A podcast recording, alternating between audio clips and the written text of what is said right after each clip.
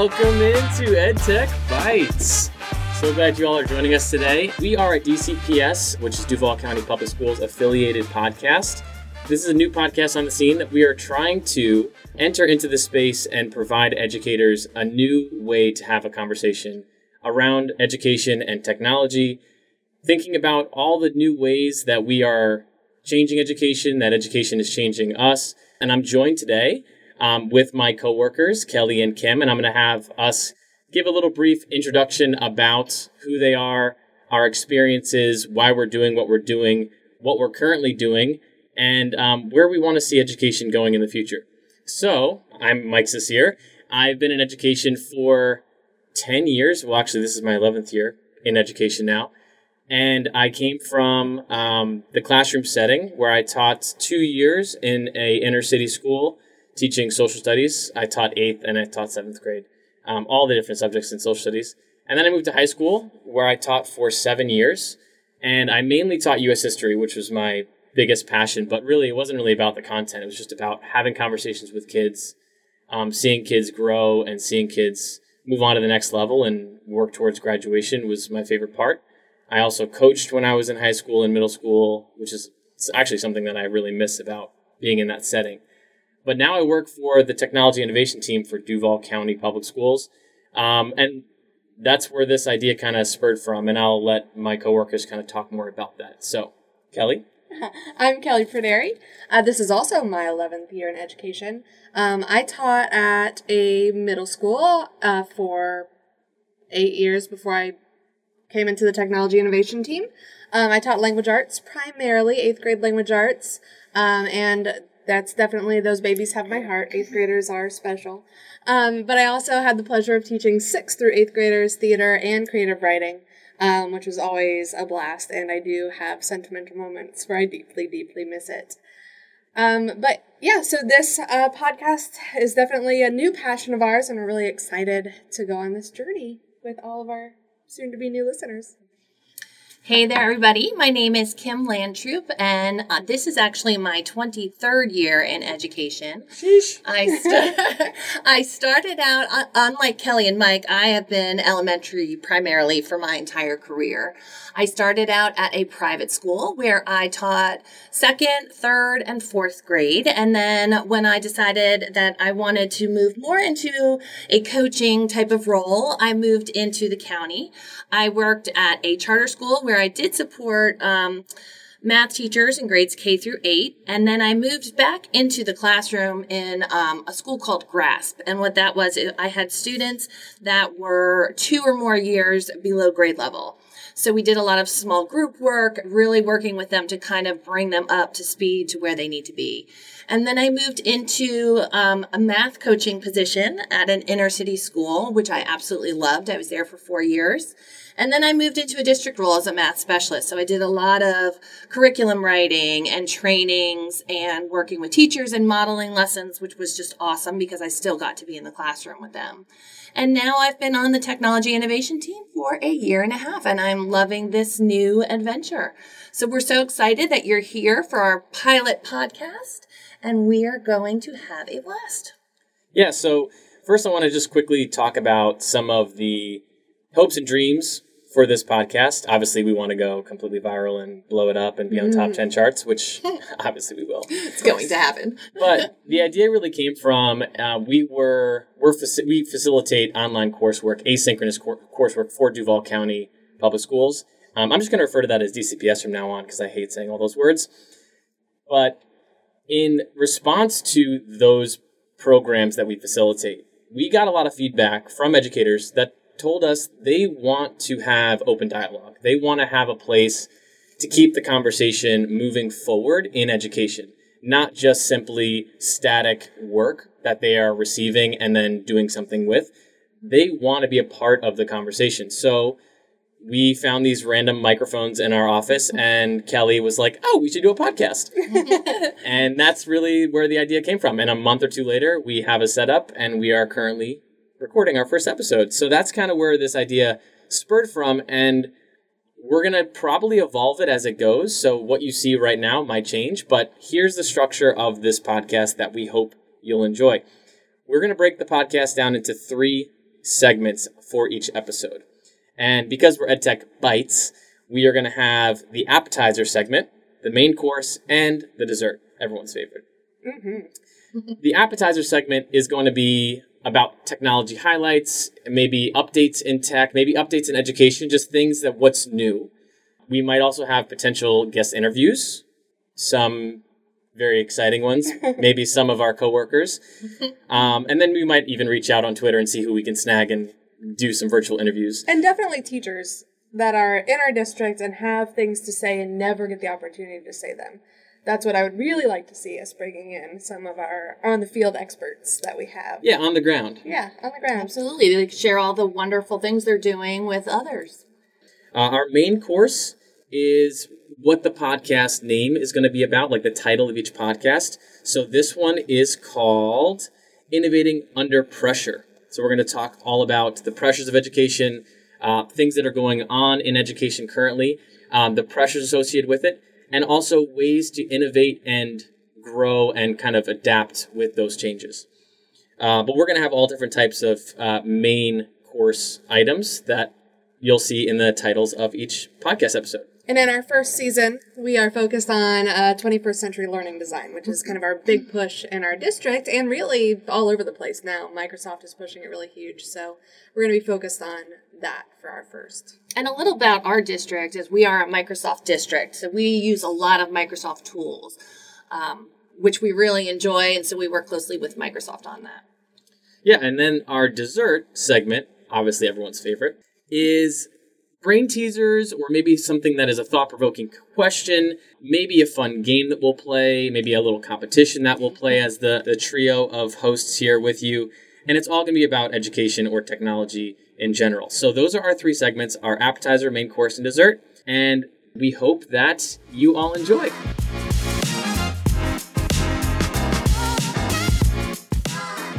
We're going to start off with our main course, which the title of the episode you should see is Innovating Under Pressure. And we're going to have three different parts to this main course. Um, we have our vent session, where we're going to talk about the elephants in the room of education. You know, these are the things that we will complain about. These are the things that are problems in education, challenges in education, um, obstacles, things to overcome. And then we're going to have a hope session, which is all about new ways, new things that are happening in education, whether that be technology, um, whether that be devices, whether that's strategies, um, all different types of tools for learners. And then the third part of this main course is going to be how to leverage the positive to relieve the negative. So those three parts um, are all going to be in the main course that we're just going to have an open dialogue about and discuss. So let's start with you, Kelley. All right. Um, so we we really think it's important to go through kind of what we're dealing with right now. And we know a lot has changed, and not all of it is good. Um, so we know one of our biggest struggles right now, and for us in Florida, it's really bad, and really it's bad everywhere it seems right now is what we call are calling affectionately the teacher shortage. Um, Affectionately. yeah. Well, I was reading an article the other day, and it referenced how um, a shortage isn't quite accurate, but really it's an exodus for a lot of the reasons that we're going to kind of address and talk about today. Um, so hopefully we can offer, start to brainstorm some solutions that are achievable and ed- that educators can do to relieve the pressures that arrive from there being such a, a deficiency of educators in classrooms.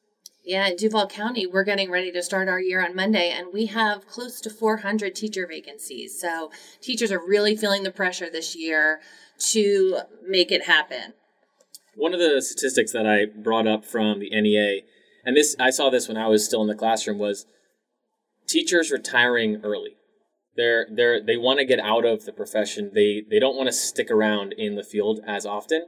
And from the NEA, it says 55% of educators now indicate they're ready to leave the profession earlier than planned.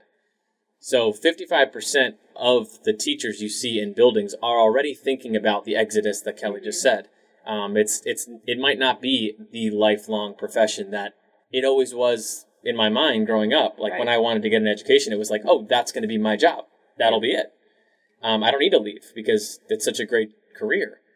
But now you see these numbers, and it's it's no wonder why that we're having this teacher shortage. or Right. And then we have uh, very few students wanting to pursue education.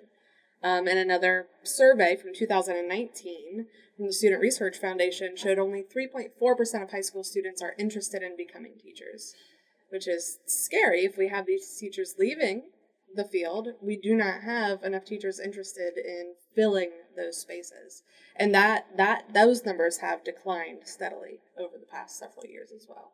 Um, one of the other things that I wanted to address just coming from the classroom was the teacher, I mean, the classroom sizes, just the amount of kids in the classroom. I know that in my nine years, I steadily saw my classroom numbers go up um, from middle school, where I had about 22 ish, 24 ish, So when I was leaving the classroom. In my honors class, I had roughly 40 students in a regular, this wasn't like a bigger classroom, this is a regular classroom and th- those types of pressures, it also adds just stress on the teacher's plate because right. it's not only just it's hard to manage, it's also hard to grade, hard to plan for, hard to think about all of these kids and really put in the same amount of time that you'd want to give for each kid. And differentiating your instruction there, I mean, makes it so much more challenging because you're only one person. And when you have all of those students with all of those different needs, it can just make the stress level go through the roof with the teachers. And on top of battling all of that, we also in Florida have a whole new set of standards for um, reading math and for social studies, civics, social studies. So, on top of having increased class sizes and lack of space, and now you also are having to adapt to new standards that you've never taught. And so you have to throw away essentially the lesson plans you've been using for mm-hmm. years and years. And really, all of these added pressures, there are possible solutions that if you let, leverage technology in the right way, you can relieve some of those pressures. And that's really what we want to focus on because we can't make changes to, you know, the teacher shortage. We can't make changes to what they're doing to solve the problem by increasing class sizes, but we can offer some solutions to make your life a little bit more manageable while you are battling those things. So let's go ahead and jump into our hope session a little bit and talk about what some of those challenges actually, the, due to COVID, we've increased a lot of our um, access to laptops, access to internet. There have been some benefits. Sure, we've experienced a lot of negatives, and COVID did have a play in that. Not that's not the only playing factor, but it did have a play. But let's talk about some of the benefits that have come out of some of the negative things that we've already faced. So, one of the statistics that I found from 2020, which obviously was the big COVID year, um, to 2022, the usage of the internet has increased by 1,355%, which wow. just makes sense, right? I mean, yeah, because everywhere was doing that. Everywhere had to go immediately to virtual, just sure. the whole world shut down. I mean, uh, school districts across the country had to figure out ways to adapt in a weekend sometimes. I know in Duval County, we literally adapted in one weekend, got yeah. everybody onto Microsoft Teams, figured out how to do uh, synchronous classes. Got laptops out to students, got hotspots out to students. And this other study said 2019, 95% of 3 to 18 year olds had home internet access. So we're seeing a lot more internet access across the country at home, which is amazing. Mm-hmm. Um, we obviously know the increased usage of internet. And now it's just about using that technology in the most productive ways because right. obviously kids can be on YouTube for hours, which you know, of course. Granted, I could be on YouTube some for learning takes place. Yeah, sure. Um, but we do want to make sure that we're using this technology in an appropriate way and in a way that just benefits what's going already going on in the classroom. Mm-hmm. And that's why our team is really focusing on encouraging our teachers to continue to use that technology to make their classrooms more student centered learning that is happening there. So, not stopping using Microsoft Teams just because we're back in face to face classrooms, but continuing to really use all these tools to enhance their engagement and their collaboration.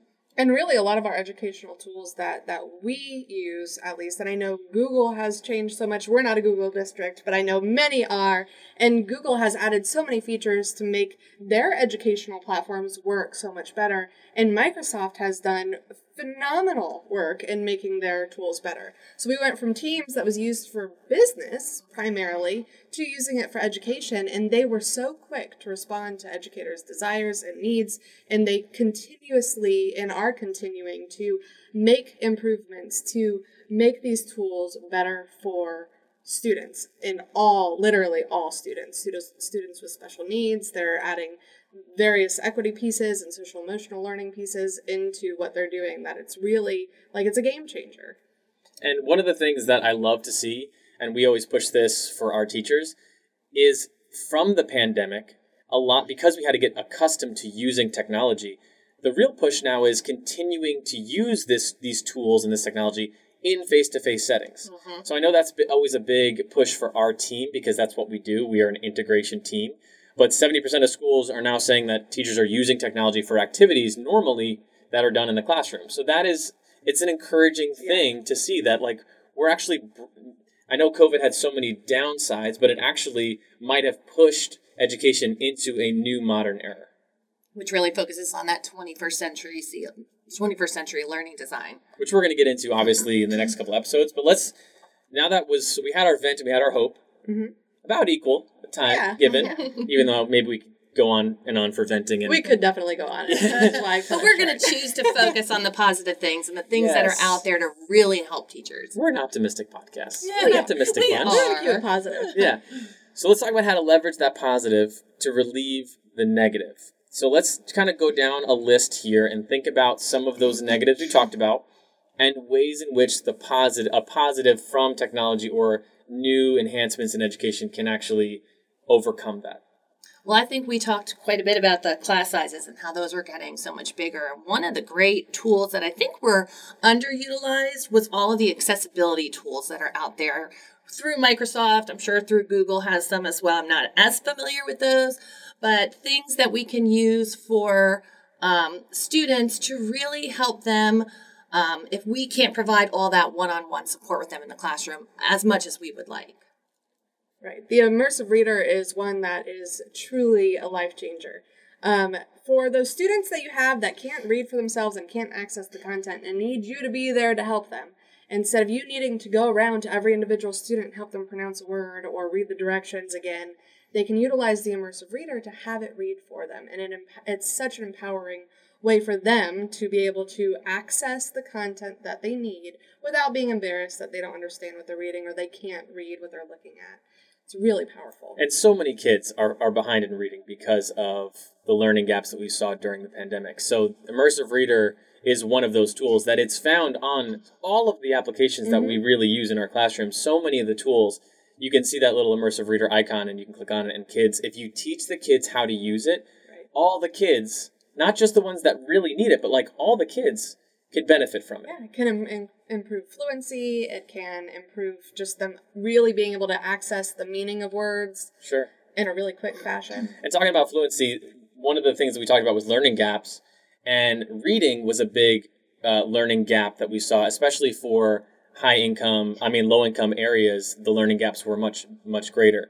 And one of the great tools that Microsoft has been promoting and pushing out is Reading Progress and Reading Coach to go along with Reading Progress. And Reading Progress is a tool that you can attach onto any Word document that or any kind of reading assignment that you have. Um, and students will read the passage and it will time them and it will listen to what they are saying and the words, the way in which they're pronouncing the words of that passage. And it'll give them a score, a breakdown. It'll record them so they can see themselves speaking these words. And it truly will help them become more proficient readers um, and have more confidence in reading as well. Mm-hmm. Then another thing that we kind of talked, well, I didn't really talk about it too much, but we all know it exists is that um, our admin are always pressured from you know the people above them and those pressures trickle down and there's a big push to have evidence especially when um, students might not be getting the grades that we would like them to get there's a lot of push to have evidence for why they have a certain grade um, and even vice versa, if there's a parent that comes in and wants to know exactly what their student is doing because maybe they don't believe their student is learning anything. Um, stu- student portfolios are an incredible way to facilitate that, and there are many ways to do that. OneNote is a fantastic way to have access to all the students' work that they're doing throughout the course of a year. Wakelet is another incredible option for, for students to track and store their work, for them to have projects, and then they can take that with them wherever they go. So they can essentially build this portfolio that goes with them year to year to year. And for teachers as well, as they develop lessons or develop activities or things, they can use both of those platforms to create their own portfolios to make it more organized and easier for them to access as they move into the next year. Which kind of brings us to another topic, which we didn't really touch on before, but several teachers are getting into teaching new courses or new grade levels, and especially as we stated with our standards all changing in Florida, all of our textbooks and all of our materials are changing as well. So not only does people moving into a new grade have to learn new material and things like that, but everybody in our district or actually in our state is going to have to learn how to use these new resources. So to kind of help in that vein, we have there's a lot of educational video content out there on the web, but using Teams as we do is an amazing amazing way to promote collaboration amongst all of the staff in the county. People can share ideas, they can chat with each other. They can jump on meetings and talk and share what they've learned, what works well, and even activities or things that they've designed for their classrooms and also Twitter. Twitter is a huge PLN for all of us on our team, and we should probably share our Twitter handles because we, we didn't do that. We will be. We will. Okay, That's part of our dessert. I'm this, sorry, I'm jumping ahead. You know, we all love that dessert. So, but definitely having a professional Twitter has been amazing. Even when I moved into this role, to help me really learn and understand these different platforms and connect with other professionals who are using them as well. So with that, let's we're gonna dive into our next segment here in just a sec, talking about um, professional learning networks and how to use social media to better emphasize what you're already doing in your classroom.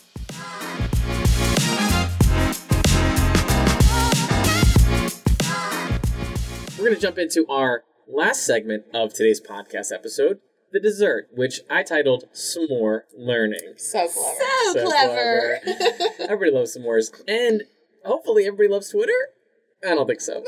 maybe you'll love Twitter if you start to implement it or use it maybe the best way possible for educational purposes. Um, I know that when I jumped into this role as a technology innovation specialist, I didn't have Twitter, or at least I did, but I had it like from 2007 when I was graduating high school. Um, I'm that old. But when I started using Twitter professionally, I got to see just how powerful of a tool it can be.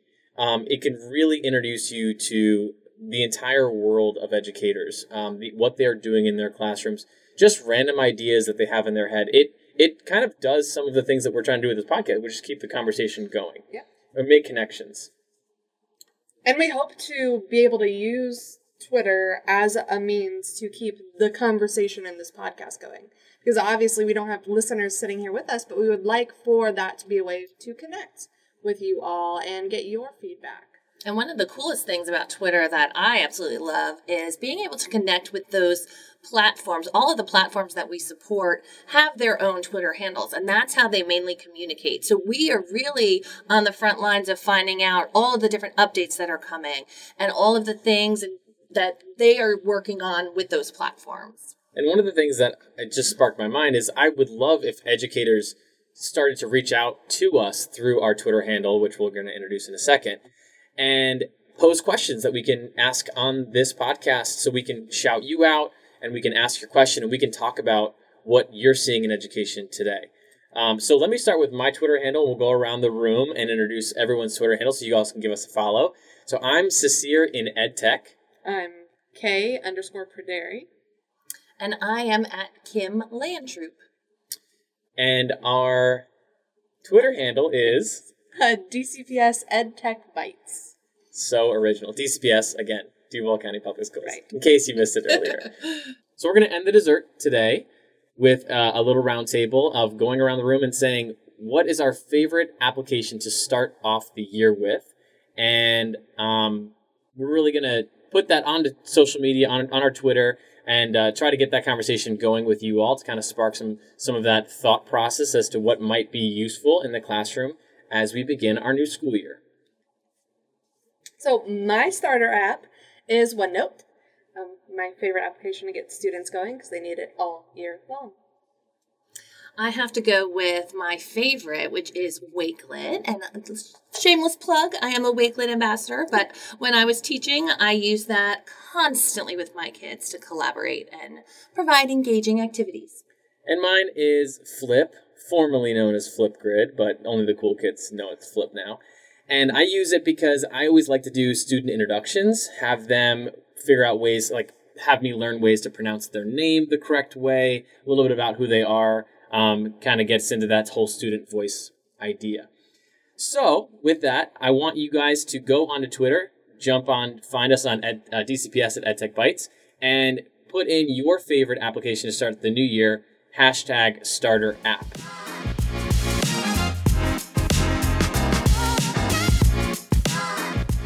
We're so glad you were able to join us today for the first episode to EdTech Bytes. And once again, I'm Mike. I'm Kelley. And I'm Kim. Thank you so much for listening to EdTech Bytes. Bye bye.